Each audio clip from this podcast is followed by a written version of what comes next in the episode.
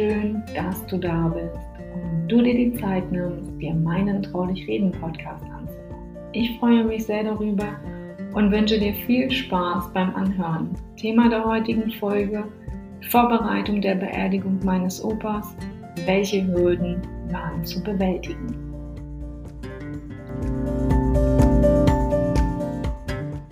Nachdem mein Opa vom Bestattungsunternehmen unserer Wahl abgeholt worden ist, nutzten wir den restlichen Tag beisammen zu sein. In so einer Situation alleine zu sein, ist nicht die beste Option. Allerdings entscheidet auch das jeder für sich, so wie es sich für dich richtig und gut anfühlt. Es gibt sicherlich auch den einen oder anderen, der erstmal Ruhe benötigt und alleine sein möchte. Verständlich. Ich fand es jedoch gut, bei meiner Omi zu bleiben, damit sie nicht alleine sein musste. Der Rest der Familie hat sich angeschlossen und so verbrachten wir den Tag in der Familie und kochten zusammen. Wir erzählten noch eine Weile über das, was geschehen ist und wie es von nun an weitergehen würde. Das Telefon lief heiß, da viele vom Tod meines Opas erfuhren und nun meiner Omi kondolieren wollten. Der Tag verging ziemlich zügig, wie ich fand. Wir besprachen das weitere Vorgehen und meine Mutti, Tante und Omi beschlossen, am kommenden Montag gemeinsam zum Bestatter zu fahren, um alles weitere für die Beisetzung zu besprechen.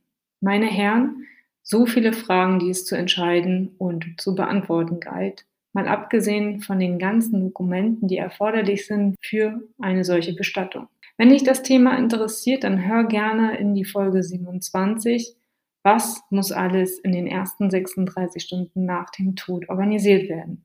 Mein Opa hat sich damals für eine Urnenbeisetzung entschieden. Dem Wunsch wollten wir entsprechend nachkommen. Der Bestatter stellte ein paar seiner Schmuckstücke vor, jedoch wollten meine Mutti und Tante keine gewöhnliche Urne. Also nicht diese klassischen runden Uhren, die es bei fast jedem Bestatter so gibt, sondern wir wollten eine eckige. Und die gab es natürlich beim Bestatter so nicht. Also wurde sie kurzerhand aus dem Internet bestellt.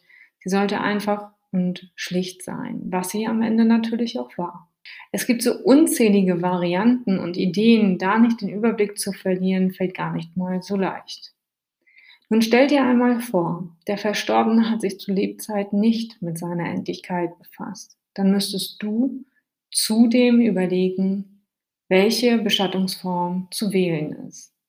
Und damit du eine Idee davon bekommst, wie viele unzählige Bestattungsformen es gibt, möchte ich sie dir hier einmal kurz aufzählen. Es gibt die Form der Erdbestattung, dabei wird der Sarg der Erde zugeführt. Es gibt die Feuerbestattung, da wird die restliche oder hinterbliebene Asche in die Urne abgefüllt. Es stehen Wahl- und Reingräber zur Verfügung. Es gibt die Form der Seebestattung, da kannst du entscheiden, ob diese in der Nord- oder Ostsee stattfinden soll. Weiterhin kann diese Seebestattung mit Angehörigen vorgenommen werden oder eben auch ohne. Es gibt die anonyme Bestattung. Dabei wird die Urne einem Gemeinschaftsgrabfeld zugeführt, ohne jegliche Kennzeichen. Also Angehörige kennen weder den Ort noch die Beisetzungszeit. Es gibt dann aber weiterhin auch noch die Rasenfelder.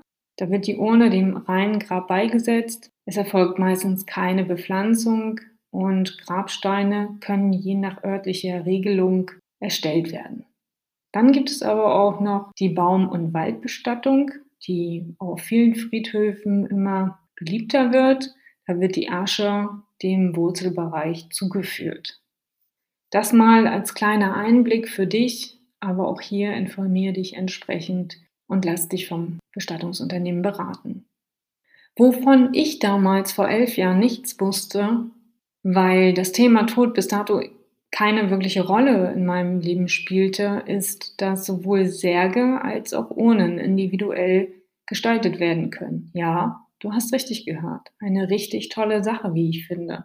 Ein Ritual, um von einem geliebten Menschen Abschied zu nehmen wo die Familie zusammenkommt und eventuell auch die Freunde, um den Abschied gemeinsam zu gestalten. Klar, auch das obliegt ganz alleine dir, ob du das möchtest oder eben nicht. Du kannst dich bewusst dafür oder dagegen entscheiden. Ist es nicht so, dass es bei der Trauer um Liebe geht, um Liebe zu einem Menschen, der dich eventuell ein ganzes Leben lang begleitet hat, mit dem du Höhen und Tiefen gemeistert hast, mit dem du aus vollem Herzen gelacht hast, mit dem du Urlaube verbracht hast und mit dem du vermutlich auch das ein oder andere ernsthafte Wort gewechselt hast. Ich wollte, dass du weißt, dass es diese Möglichkeit gibt.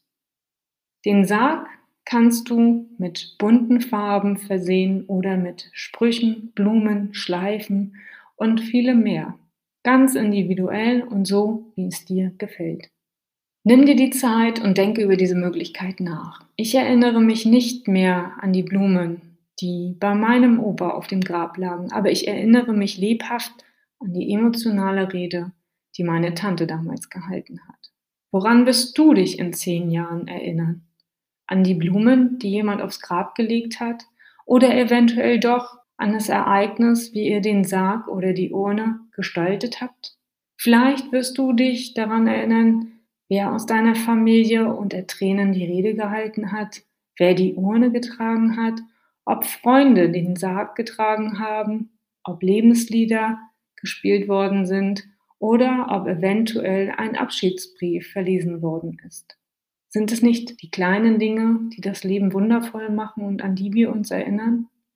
Und leider ist es nicht das Einzige, was es rund um eine Beerdigung zu besprechen und zu organisieren gibt. Viele Bestatter bieten ebenfalls Traueranzeigen an. Es geht um das Inserat, das in die Zeitung zu setzen ist. Was soll darin geschrieben stehen? Name des Verstorbenen, Todestag, Name der Angehörigen mit oder ohne Bild des Verstorbenen, Ort, Datum, Zeit der Trauerfeier, Hinweise über Blumen und Kranzspenden, Erfolgt die Beisetzung im engsten Familienkreis oder ist sie öffentlich? Hierbei sind die Bestatter ebenfalls flexibel und gehen auf die Wünsche der Kunden entsprechend ein. Somit musst du nicht alles sofort entscheiden, sondern lediglich erstmal den Termin festlegen und dann reichst du alles weitere an das Bestattungsunternehmen ein.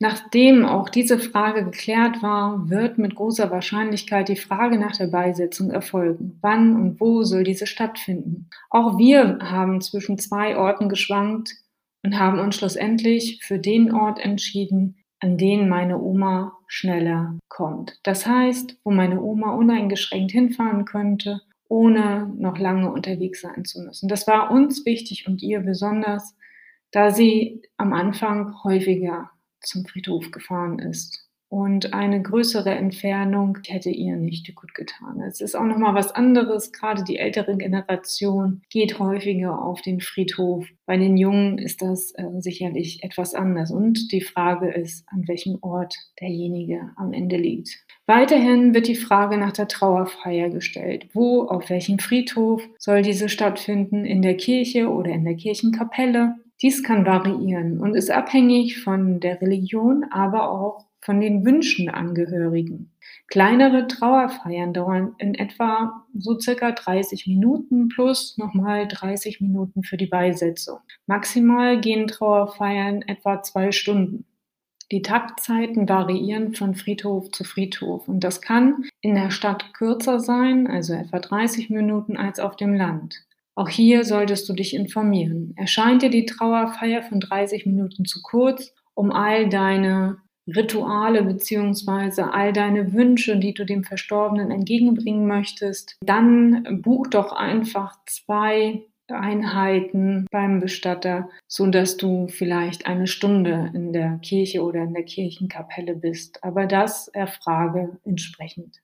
Ist auch diese Frage geklärt, dann wird mitunter die Frage nach den Blumengrenzen gestellt werden. Ja, ich weiß, es ist eine ganze Menge und das überfordert einen definitiv. Hier gibt es verständlicherweise wieder einen separaten Katalog, wo du dich total drin verlieren kannst. Formen, Farben, Varianten, die erneut zu Überforderung führen. Du kannst dir selbst was zusammenstellen lassen oder aber du wählst etwas aus diesem Katalog lass dich inspirieren. Und wenn es noch nicht das hundertprozentige ist, was dir vorschwebt, dann teile das auch einfach später deinem Bestatter mit. Nach so einem Gespräch sind definitiv die Akkus leer. Und vermutlich hinterfragst du die ein oder andere Entscheidung, die du getätigt hast. Lass es dir nicht nehmen. Also wenn du an irgendeiner Stelle irgendwie das Gefühl hast, ähm, irgendwas falsch entschieden zu haben, zögere nicht, deinen Bestatter anzurufen, um es mit ihm zu besprechen. Folgendes Zitat von Catherine Hepburn hat mich inspiriert. Liebe ist nicht, was man erwartet zu bekommen, sondern das, was man bereit ist zu geben.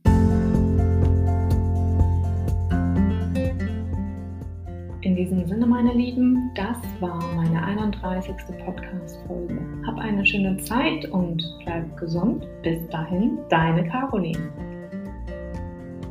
Wenn dir mein Podcast gefallen hat, dann abonniere ihn doch gerne, damit du keine weitere Folge mehr verpasst. Und lass herzlich gerne eine Rezension da.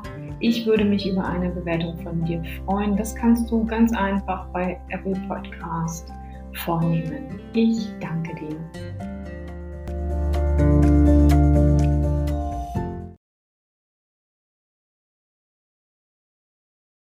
Du kannst dich bewusst dafür oder dagegen entscheiden. Ist es nicht so, dass es bei der Trauer um Liebe geht, um Liebe zu einem Menschen, der dich eventuell ein ganzes Leben lang begleitet hat, mit dem du Höhen und Tiefen gemeistert hast, mit dem du aus vollem Herzen gelacht hast, mit dem du Urlaube verbracht hast und mit dem du vermutlich auch das ein oder andere ernsthafte Wort gewechselt hast.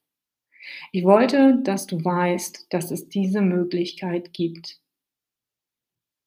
Den Sarg kannst du mit bunten Farben versehen oder mit Sprüchen, Blumen, Schleifen und vielem mehr. Ganz individuell und so, wie es dir gefällt. Nimm dir die Zeit und denke über diese Möglichkeit nach. Ich erinnere mich nicht mehr an die Blumen, die bei meinem